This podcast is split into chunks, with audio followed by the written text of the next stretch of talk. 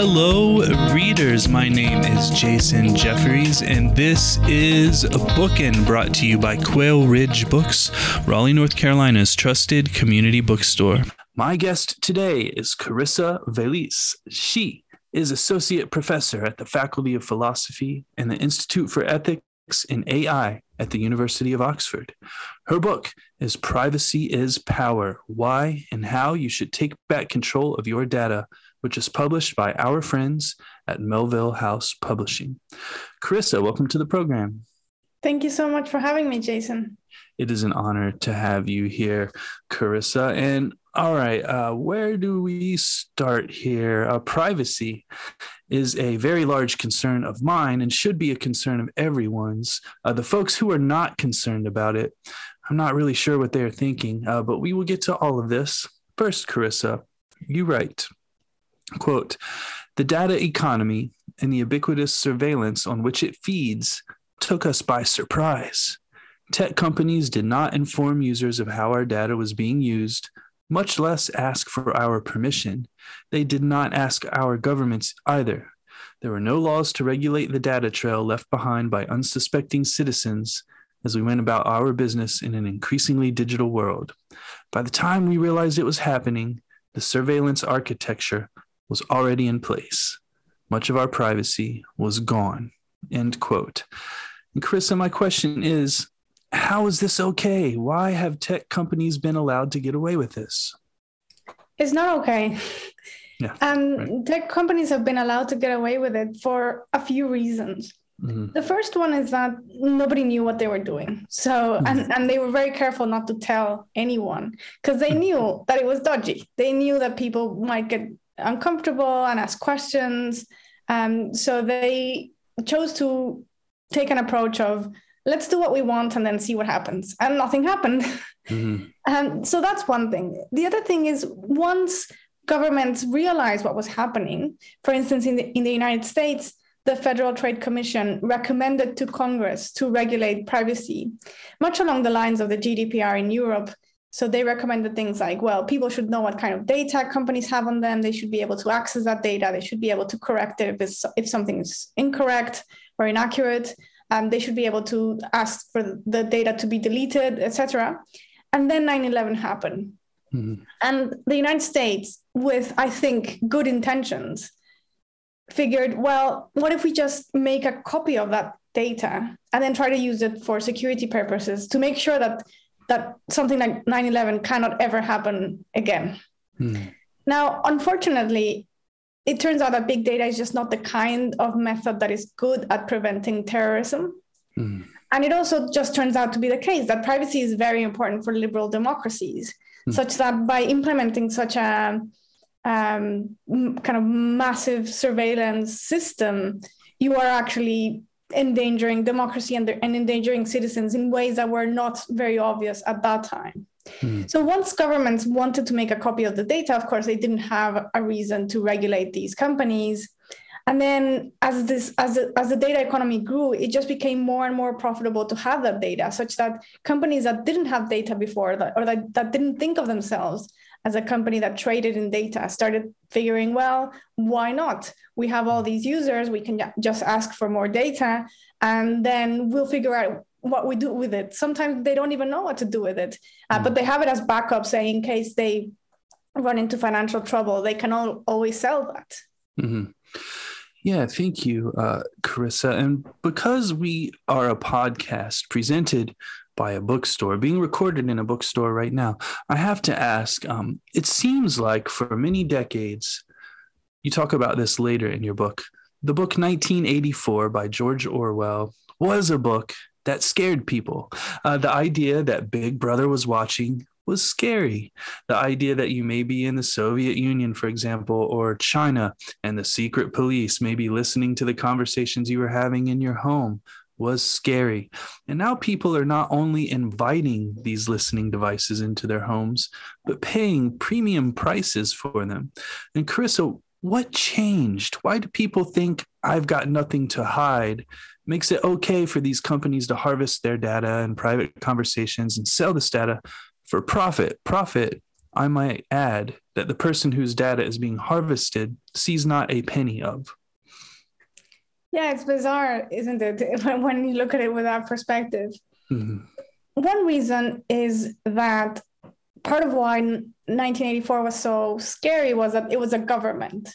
Mm-hmm. So I think particularly in countries like the United States, there has been a lot of suspicion about government surveillance, not so much about corporate surveillance. Mm-hmm. And of course, the realization that corporate surveillance and government surveillance is one and the same, and that they have such close ties that you can't really, in any realistic way, distinguish them, mm-hmm. uh, came years after the fact. So I think par- partly people thought, well, you know, what do I care if company X knows what kind of music I like or what kind of books I buy or, or, or something like that. Because of course, companies don't have certain abilities that the state has. They don't have the ability to arrest you. And that makes a difference in theory. In practice, if the data goes back and forth between government and companies, then um, it ends up not, not actually making a difference. Another reason is that tech companies were incredibly successful in peddling a certain kind of narrative. Mm. Tech companies are successful in many ways. Of course, they're very rich. Um, they've come up with amazing gadgets and stuff. But I would say like their number one success is in the narrative, is in the story they tell us about ourselves, about the role of technology in society, and so on. And, and part of that story was that privacy was something of the past, that we didn't need it anymore, that wasn't relevant anymore. And of course, by the time we realized that we were being surveilled, tech companies could say, well, but we've been doing it for ten years and look how, you know, how much fun we've had together and mm. uh, look how convenient this this system is. Nothing bad has happened. So, you know, what what's the fuss about? And of course, one of the misleading things about surveillance and privacy is that the bad effects of losses of privacy tend to come way after the actual loss of privacy. So it's years after the fact when your identity has been stolen, or when uh, you have been denied a job or a loan, or when democracy is eroded or eroding, that we realize, well, maybe we should have been more careful. But it's not immediate. So in, in the book, I call it... Um, I call surveillance a poison, but it's a slow-acting poison. And that's part of why it's it's difficult to convince people to be careful. Yeah, right. Thank you so much. Um, and you write that too many of those acquiring our data want it for nefarious purposes. Um, what are some of these nefarious purposes? So there's a broad spectrum. Um, from the kind of legal purposes, but that you might think maybe are dodgy, like for instance, um, putting personalized prices on things such that if you and I search for the same flight, we'll end up paying different prices depending on whether the algorithm thinks we really want it and how much, how rich we are, you know, depending on what kind of laptop we're using and so on. Um, to the kind of Ill- illegal uses, but that are very hard to police. So for instance, I worry a lot about discrimination because we are giving prospective employers a whole lot of data that they don't need and that they shouldn't have about people, mm. like what religion they practice, like what's the, their political tendencies, um, their sexual orientation. And when you get denied a, an employment, of course, the company will say there was something, someone else who was more uh, appropriate for the job. But how can you be sure that you weren't discriminated against when these companies have this data? Um, other nefarious purposes include, obviously, the, in, in the illegal realm, things like identity theft and extortion and public humiliation and so on. And then we have foreign actors who want this data. So a country like Russia or China or North Korea or a future rival might want this data for a few reasons. One is they want to train their algorithms such that they work well on our population, um, and that can give them an advantage in intelligence in, in many ways. They might use that data to pit citizens against one another. So um, a country that is against democracy will see itself as benefiting from undermining civility and kind of civic friendship in a society that defends democracy. Mm-hmm. So some of the techniques that, for instance, Russian trolls have used is to identify people who are feeling not very well, who are feeling kind of suspicious, who are worried about the political situation, and expose them to content that makes them feel like their citizens are against people like them. Mm. Um, and so there have been cases, for instance, in which two two different groups protest against one another in a city, and both of those groups were actually organized by Russian trolls in the United mm. States, in Texas. So, so it's it's it's really it, it it's real.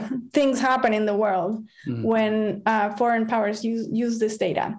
And then, of course, you can use personal data to hack not only individuals, which could lead to, again to extortion. And if we think that our public officials could be extorted, that that's a, a worry of national security and so on.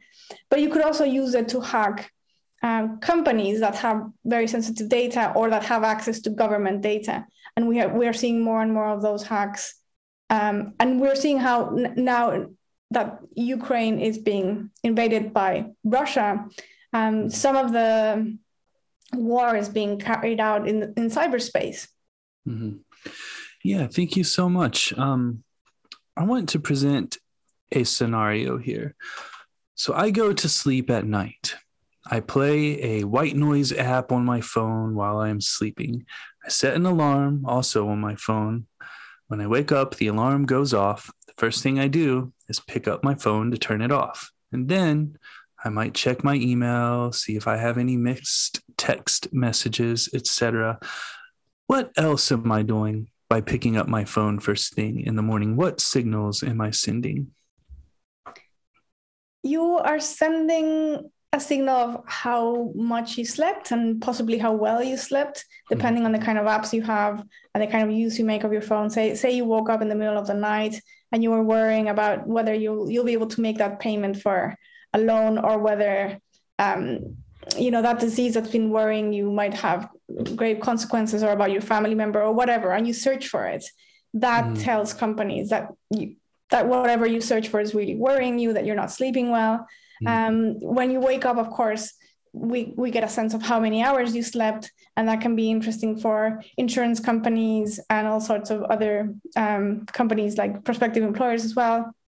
Um, you are telling all sorts of institutions who you sleep with because the person you sleep next to probably has their phone with them as well.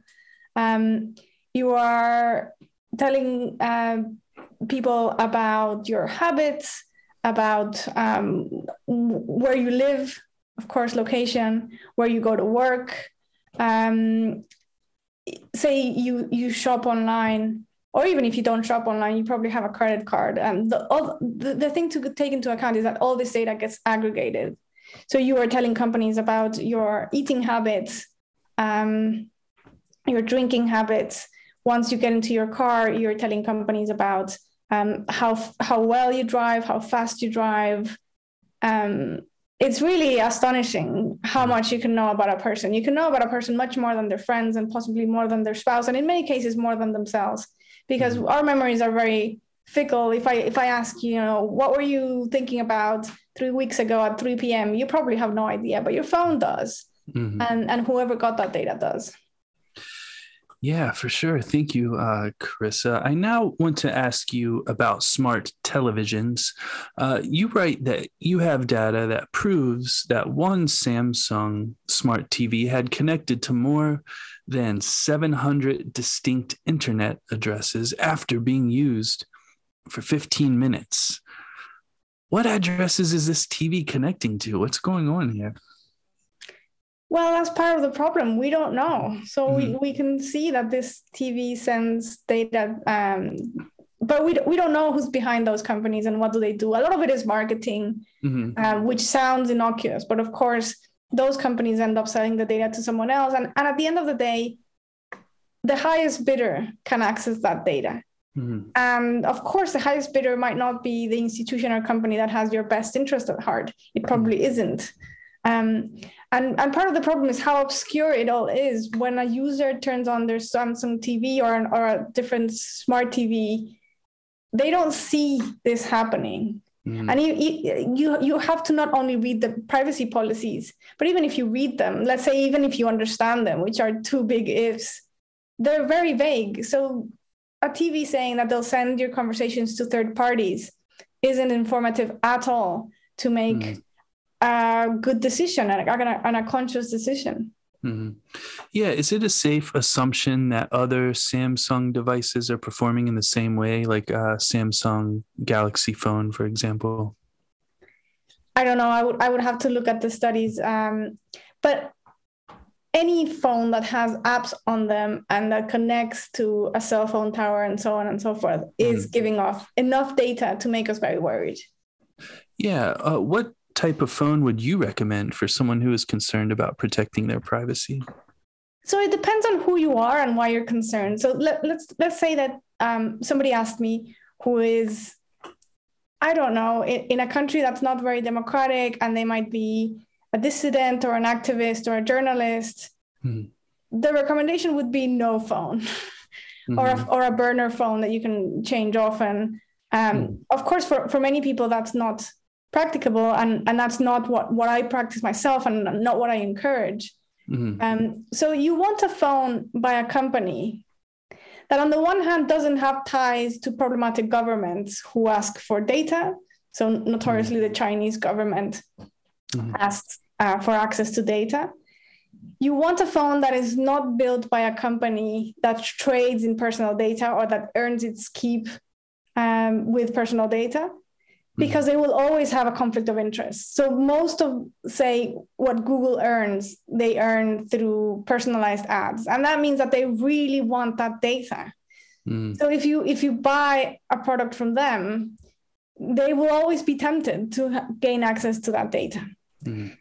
Um, and then, you know, once that is, is, is taken into consideration, then you buy the safest phone that you possibly can. You kind of do a search. I don't want to um, advertise any particular company sure. because you you know you never know, and, and, and none of them are saints. Mm. But then the the real difference that you can make is what kind of apps you use. Mm. So instead of using an app like WhatsApp that is clearly um, owned by Facebook, again a company that earns their keep through personal data, mm-hmm. and one one useful thing is the privacy labels that Apple has been using. Mm-hmm. Uh, of course, there are problems with it. Many times apps can lie mm-hmm. and they can find loopholes and so on. But if you compare the data that's being collected by an app like Signal, which is an alternative to WhatsApp, versus WhatsApp, just, just looking at the, the length of the list is informative already. Mm-hmm. Signal just collects one piece of data, whereas WhatsApp collects, I don't know how many, but about a dozen or more. Um, that is enough to uh, to help you make a decision. Mm-hmm. Absolutely. Thank you, Carissa. Listeners, we are going to take a short break for a word from our sponsor, and then I will be right back with Carissa Véliz. The Bookin' Podcast is sponsored by Libro F M Audiobooks.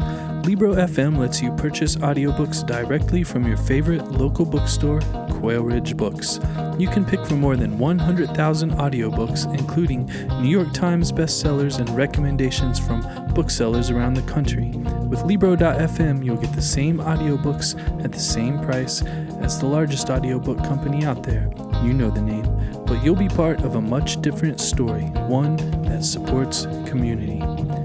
Listeners of Bookin' can get a three-month audiobook membership for the price of one. Go to Libro F M, that's L I B R O dot F M, and enter Bookin', B O O K I N, in the promo code space. With each listen, take pride in knowing that you're supporting local bookstores.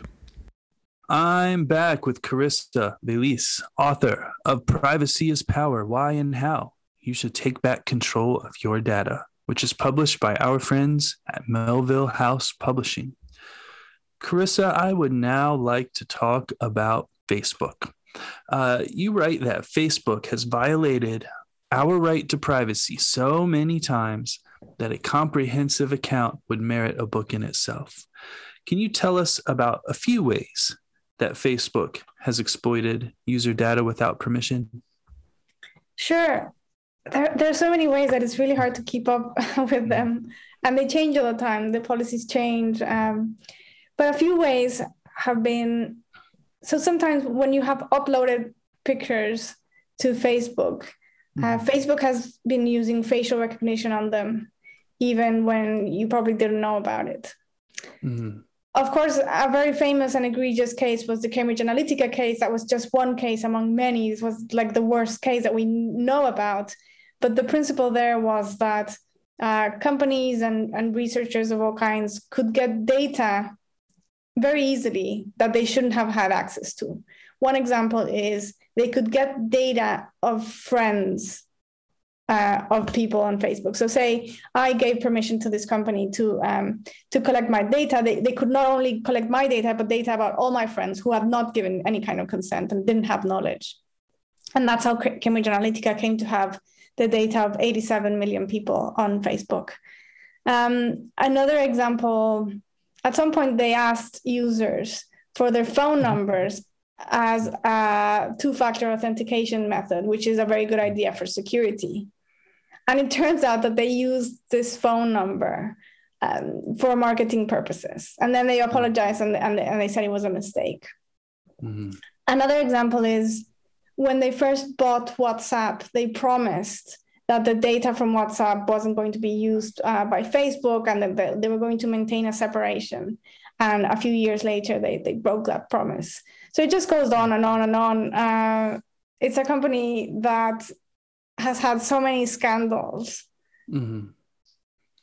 Yeah, and probably the likelihood that um, politicians and such can step in and um, and get it under control is slim because Facebook has all of their data too.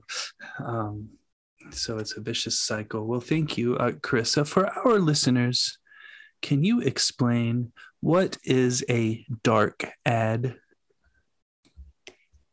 A dark ad is an ad that is only seen by the person who is the target of that ad, and of course by the by the institution or person who's showing that ad. But it's not a public ad. So in the past, say politicians had a few ads that they would show to the public, and we could all see them. And then we could discuss them, and journalists could uh, criticize them, and academics would weigh in, and ordinary people would uh, also weigh in. And then we could all make our, our minds as to, you know, what kind of person this politician is and what they're proposing. But today, if you use dark ads, that means that you use ads that no other politician or no journalist or no academic is ever going to see, such that you kind of splinter the public sphere in a way that really stops conversation because we're not seeing the same thing, so we can't discuss it. So for instance, in the case of the Trump campaign uh, with Cambridge Analytica, they used six million different ads based on whatever personalities people had and, and targeted them in, in particular. Mm. And of course, we didn't get a, a, a public debate about them because journalists didn't have access to them. Mm-hmm. Yeah, if a journalist were to ask Facebook to let them see these six million ads, and what an absurd number that is, um, will Facebook allow them to see them?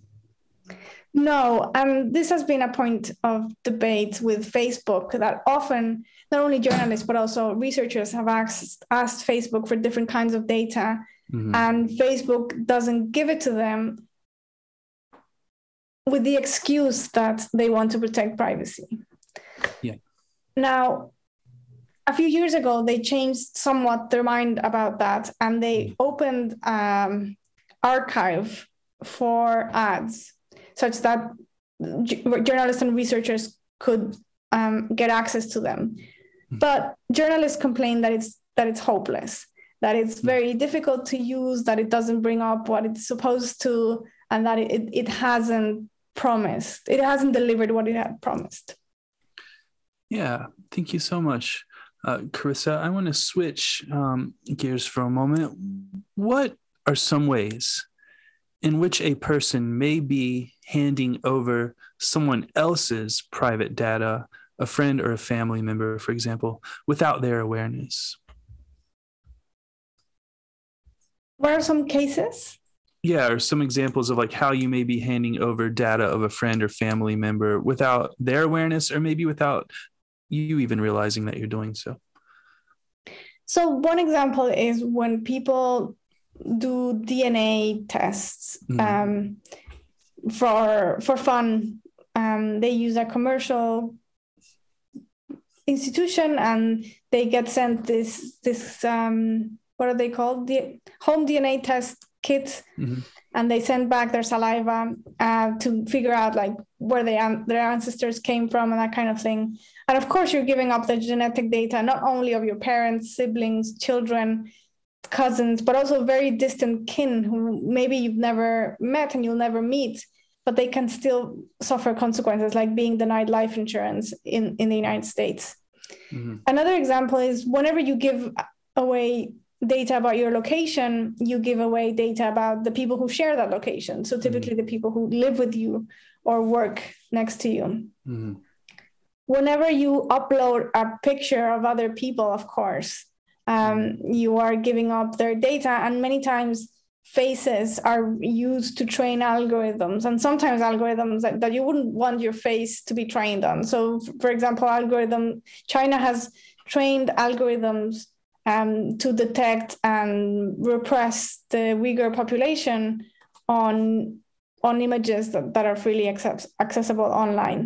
Mm-hmm. Um, many times we, so w- w- one thing that I found is very, is very common is per, for parents to share a lot about their children with very mm-hmm. good intentions. We we just want to reach out to friends and family and, and share very sweet things.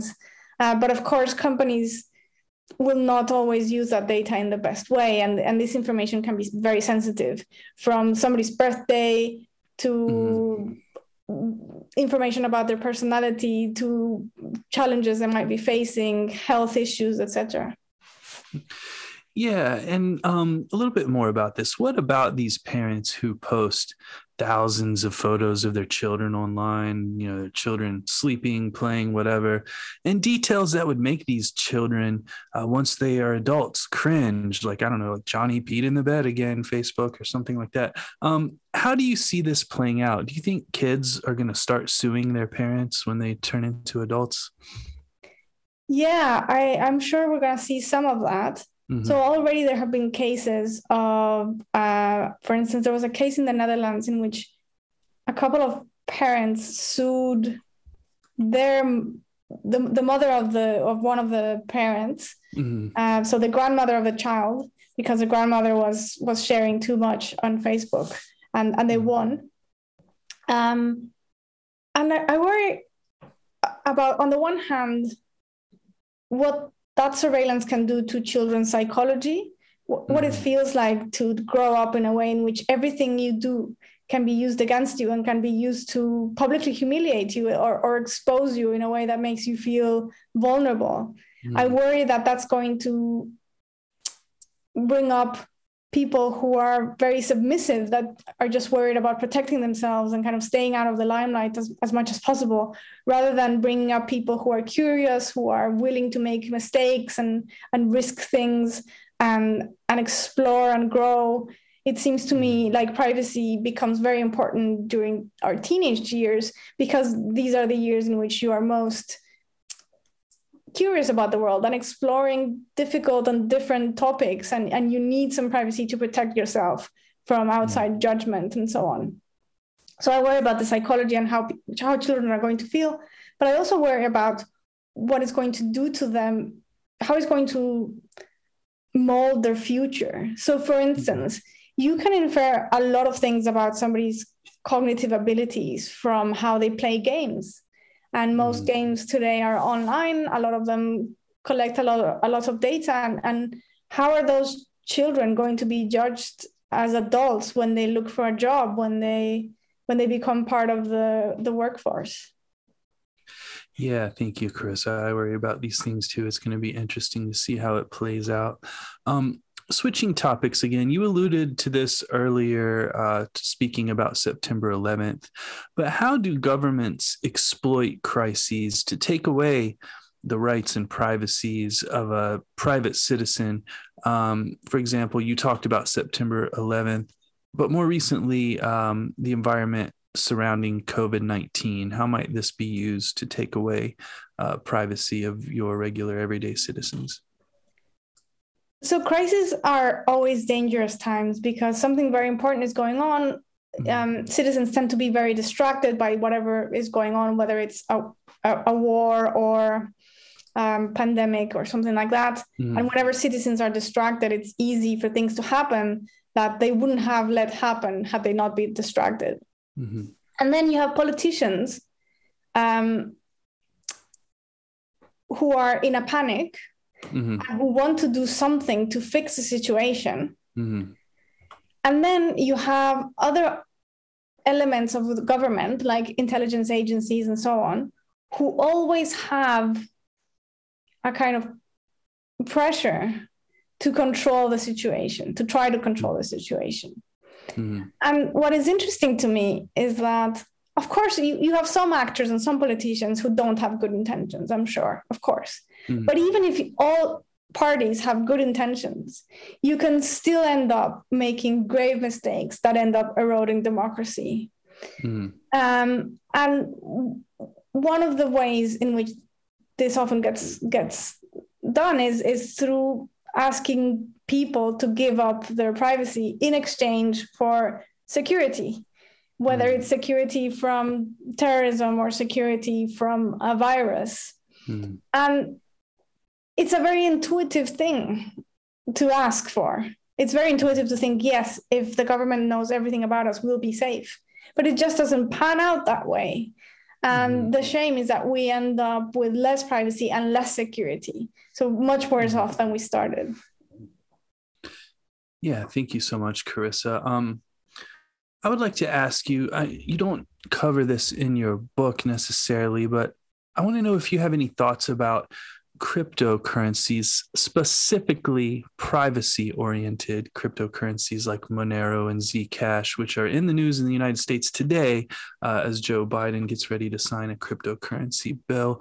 Um, And I'm wondering if you have thoughts on whether these currencies are valuable tools for citizens who don't want financial institutions pouring over and selling their transactional data, or if you think these coins have value for anyone other than, say, criminals and drug dealers. I don't cover it in the book because I'm still quite torn about it. I think mm-hmm. it's just too early days to tell. Mm-hmm. Um, so one of the things I worry about is that blockchain, by its very nature, isn't very friendly towards privacy, despite mm-hmm. what some people say. Right. So the whole point about blockchain is that it creates a public record of every transaction. Mm-hmm. And even if you're uh, anonymous, if you trace back every transaction, then you'll end up dis- discovering who is behind which transaction. And it might be more effortful or less. But it seems to me like by by its very nature, it, privacy is not its strength.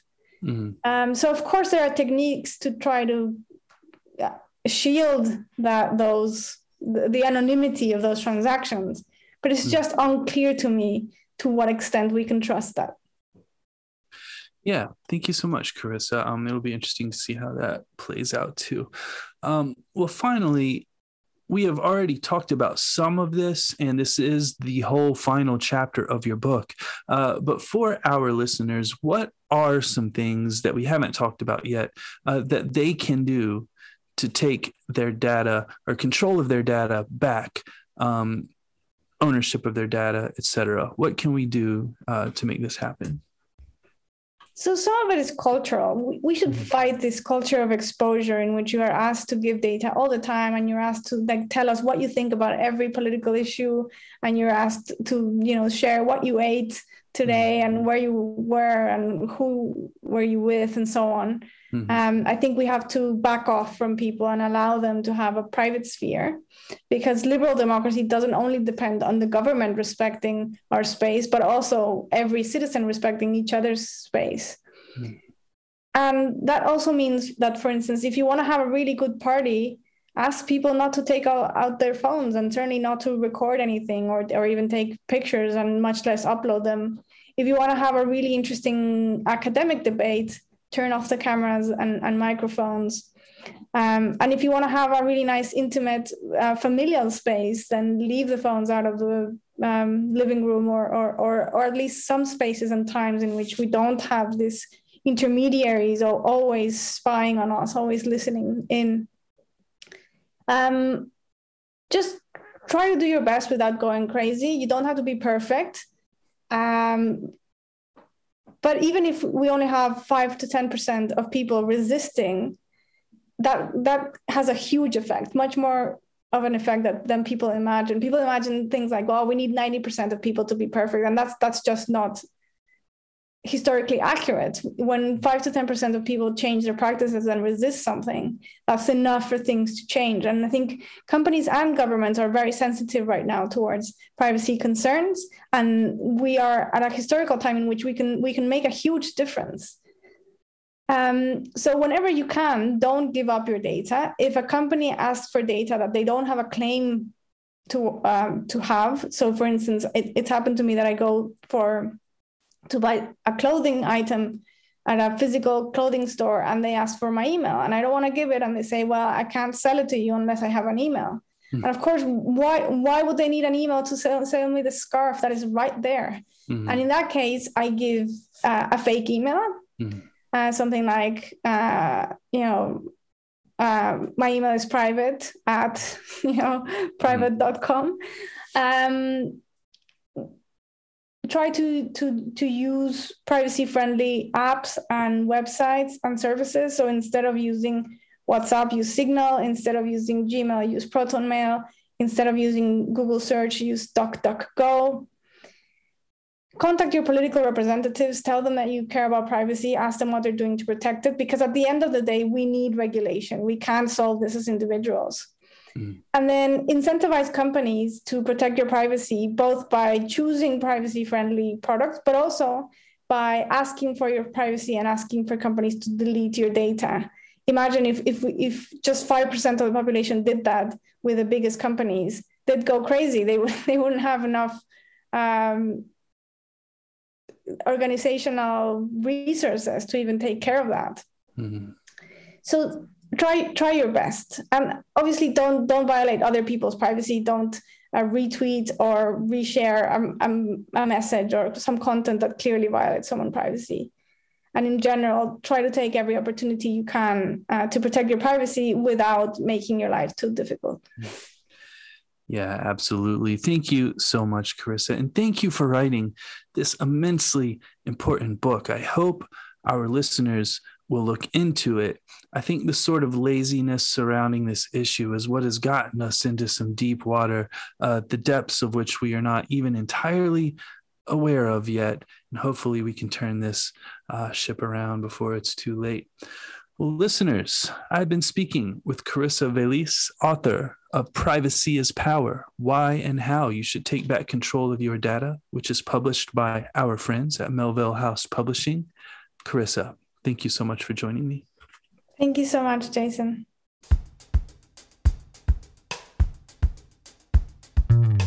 Once again, I would like to thank Carissa Véliz for joining me. Copies of Privacy is Power can be ordered from w w w dot quail ridge books dot com with free shipping.